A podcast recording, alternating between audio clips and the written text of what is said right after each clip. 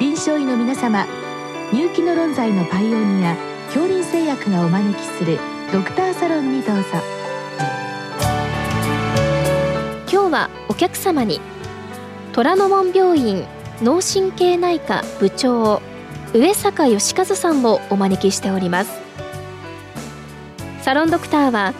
防衛医科大学校教授池脇勝則さんです。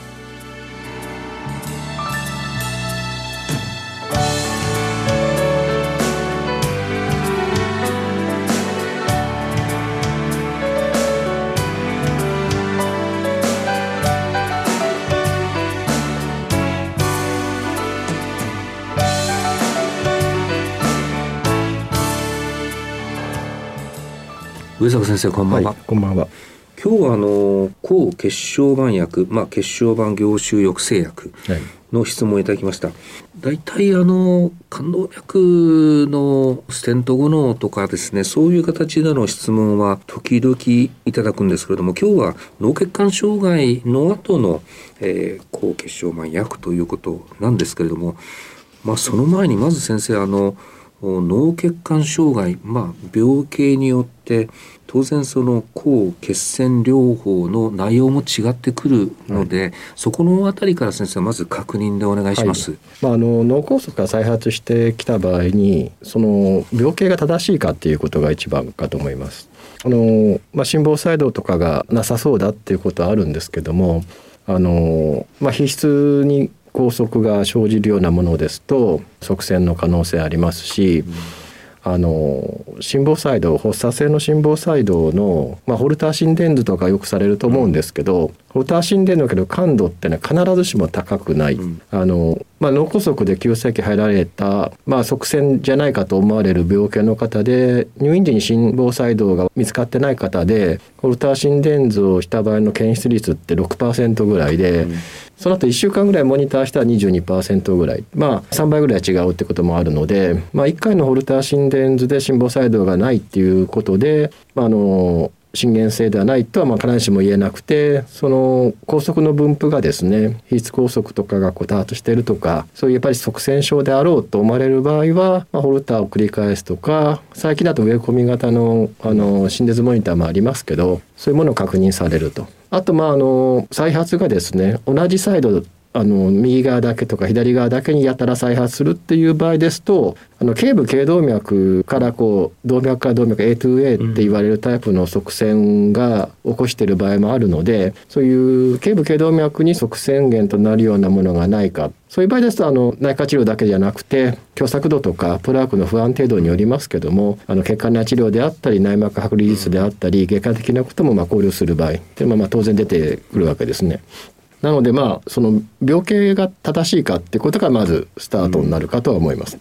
あの正直今の先生のご意見聞いてもう本当にあのびっくりしたんですけれども私もどちらかというと循環器に近い方なんですけれどもまあその患者さんが入院時に心電図で心房細動なければあるいは心房細動どうですかって聞いて「いや言われたこともないです」って言ったらもうそれで先生あの 脳側線なしっていうふうにこう思ってしまうんですけれどもむしろ先生方は本当に本当にないのかっていうのをある意味徹底的にチェックされてるわけですね。まあ、最近あの側線源不明のあの脳側線、うん、イーサスと呼ばれてるものが話題になってまして、まあ、全部が全部心房細動ではないですけれども、うん、まあ特に高齢者の場合だとかなりの割合が発作性心房細動でそれは必ずしもホルターとかではまあ感度が十分ではないということは言われているところだとは思うんですね。確かにそうですね。まあ今日のご質問にもひょっとして関係があるかもしれないけれども抗血小板薬やっていて再発してるということで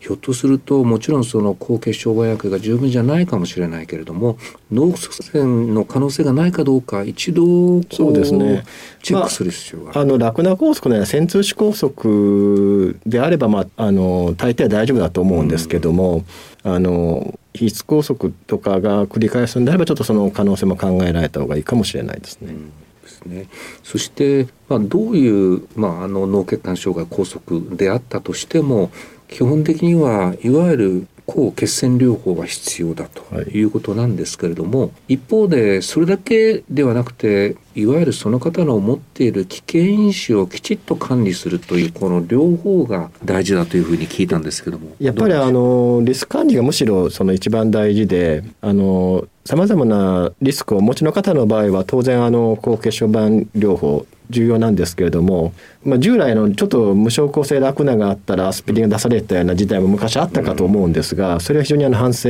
をされていて安易にその無症候性のラクナにアスピリンとかを出してるとあのむしろ脳出血が増えるんじゃないかっていうことも言われてますしあのまずはあの一番最大のリスクは血圧ですので、ね、血圧はあのきちっとあの高圧する、うん、あの昔なんか私が研修の頃はなんか脳梗塞の解散下げるなって言われた時代もあったみたいですけど今はもうきちんと下げて、うん、あのまあ140の90以下とか糖尿病あれば13080以下を目標にですね、うん、していくっていうのがまず基本でそこがまああの十分下がってないと安易な高血小脈の使用がかえって脳出血を増やしてしまうっていう、ね、心臓とかの場合はあまり出血性病変それほど大きくな問題にならないんですけど脳の場合やっぱり出血性病変かなり大きいですので、そこはきちっとする必要がありますしそこを血圧あとまだのコレステロールですねですね LDL もできましたらあの100以下の方が望ましいと思うんですけども、うん、そういう血圧管理まずやってるということが確認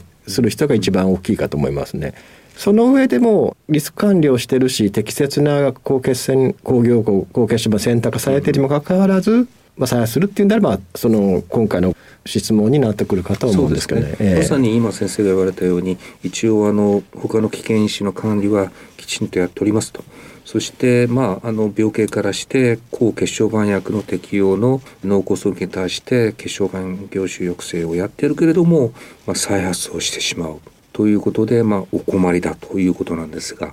こういう症例先生どうやって対処されるんでしょう？いやあの簡便にその血小板高血小板薬が効いてるかどうかの確認ができればいいんですけれどもまあいろいろ研究レベルではいろんなあのアセスメントありますが通常のあの血小板凝集脳ではちょっとビトロとビボで乖離があったいろいろ昔から言われてるところでなかなか難しいんですけどもまあアスピリンについてはアスピリンレジスタンスって昔から言われてますし、うん、あのよく使われてるクロピログレルについても、うんあの日本人だとあのクロピログレルはあのシップ通信19とかがメインで代謝されて初めて活性体になるわけですけどもその日本人は15から20%ぐらいそのプアメタボライザーがいて効きにくい人がいるっていうこともまあ指摘されてますので。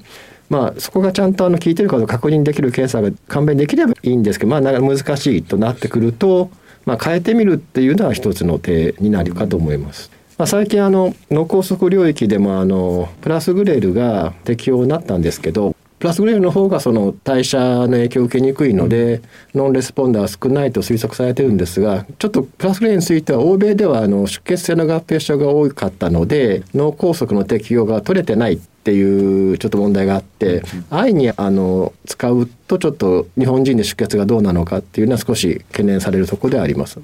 スタディでは一応増えてないところになってはいるんですけども、まあ、ちょっとあの慎重に使うべきですし一応適用としてはあのハイリスクの方々まあ、複合リスク糖尿病高脂血症血圧等ですね複合リスクのある方をまあ対象としていくとなってくると思いますね。今先生が言われたのは、まあ、アスピリンそしてまあ知恵のピリジン系の薬。あとは先生あまり海外では使われてないようですけれどもシロスタゾールが使われてるということなんですね、はい、シロスタゾールはあの日本人の先生方が中心に非常にあのスタディが進んでいて、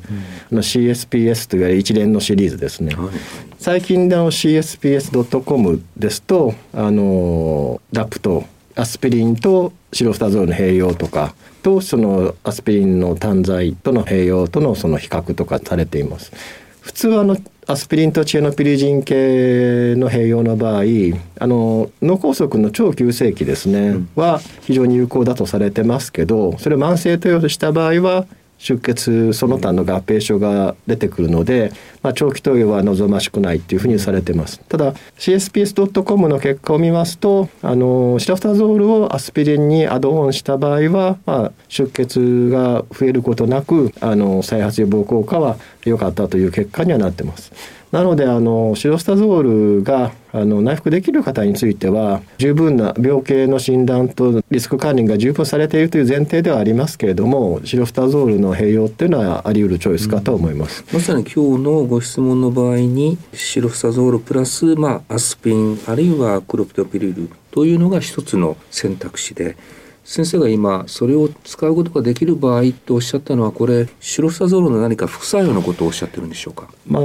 導入時には頭痛とか動悸っていうのがまあ患者さんが不快に思って導入できない場合がありますしあと現にやっぱり脈拍が少し増える傾向にあったりしますので非常にあの心不全の微妙な方の場合ですと心不全悪化させることもありますし、たまり脈拍が増えることが望ましくない心疾患の場合ですと、まあ、特に循環器の先生方はちょっと嫌がられることはあると思いますので、まあ、そういう心臓リスクがなくて導入時にそういう頭痛等の副作用なく内服が継続できる方の場合はあのいいチョイスになってくるかと思います。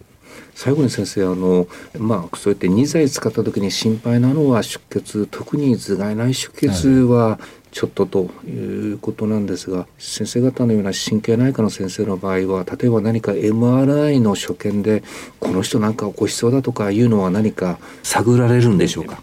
よく言われてるのはやはりあの SWI とか T2 スターなどの、うん、MR 所見で無症候性の微小出血がないか特に複数ある方の場合はあの出血のリスクがあの懸念されます。実際あの臨床的にはあのラクナ梗塞で初発した方っていうのは脳出血を後で起こしてくる方が他のあのアテロームとか心原性脳塞栓に比べて多いっていうデータがあってまあもちろん両方ともですねあの細動脈のあの病変によって起きますのでもともとの原因が一つですから当然のことなんですけどもなので無症候性微小出血が多発しているような方の場合は特にあの2剤併用ってなるべく避けるっていうふうにはしてますね。あとアスピリンがその他のチェノピリジン系とかシロスタゾーに比べてちょっと脳出血が多いというふうに言われてますので、無症候性微小出血が多発している方の場合はアスピリンはちょっと避けることが多いとは思います。ありがとうございました。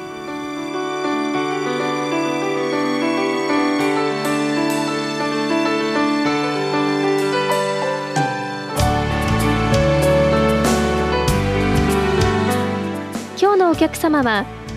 虎ノ門病院脳神経内科部長上坂義和さん。サロンドクターは防衛医科大学校教授池脇勝則さんでした。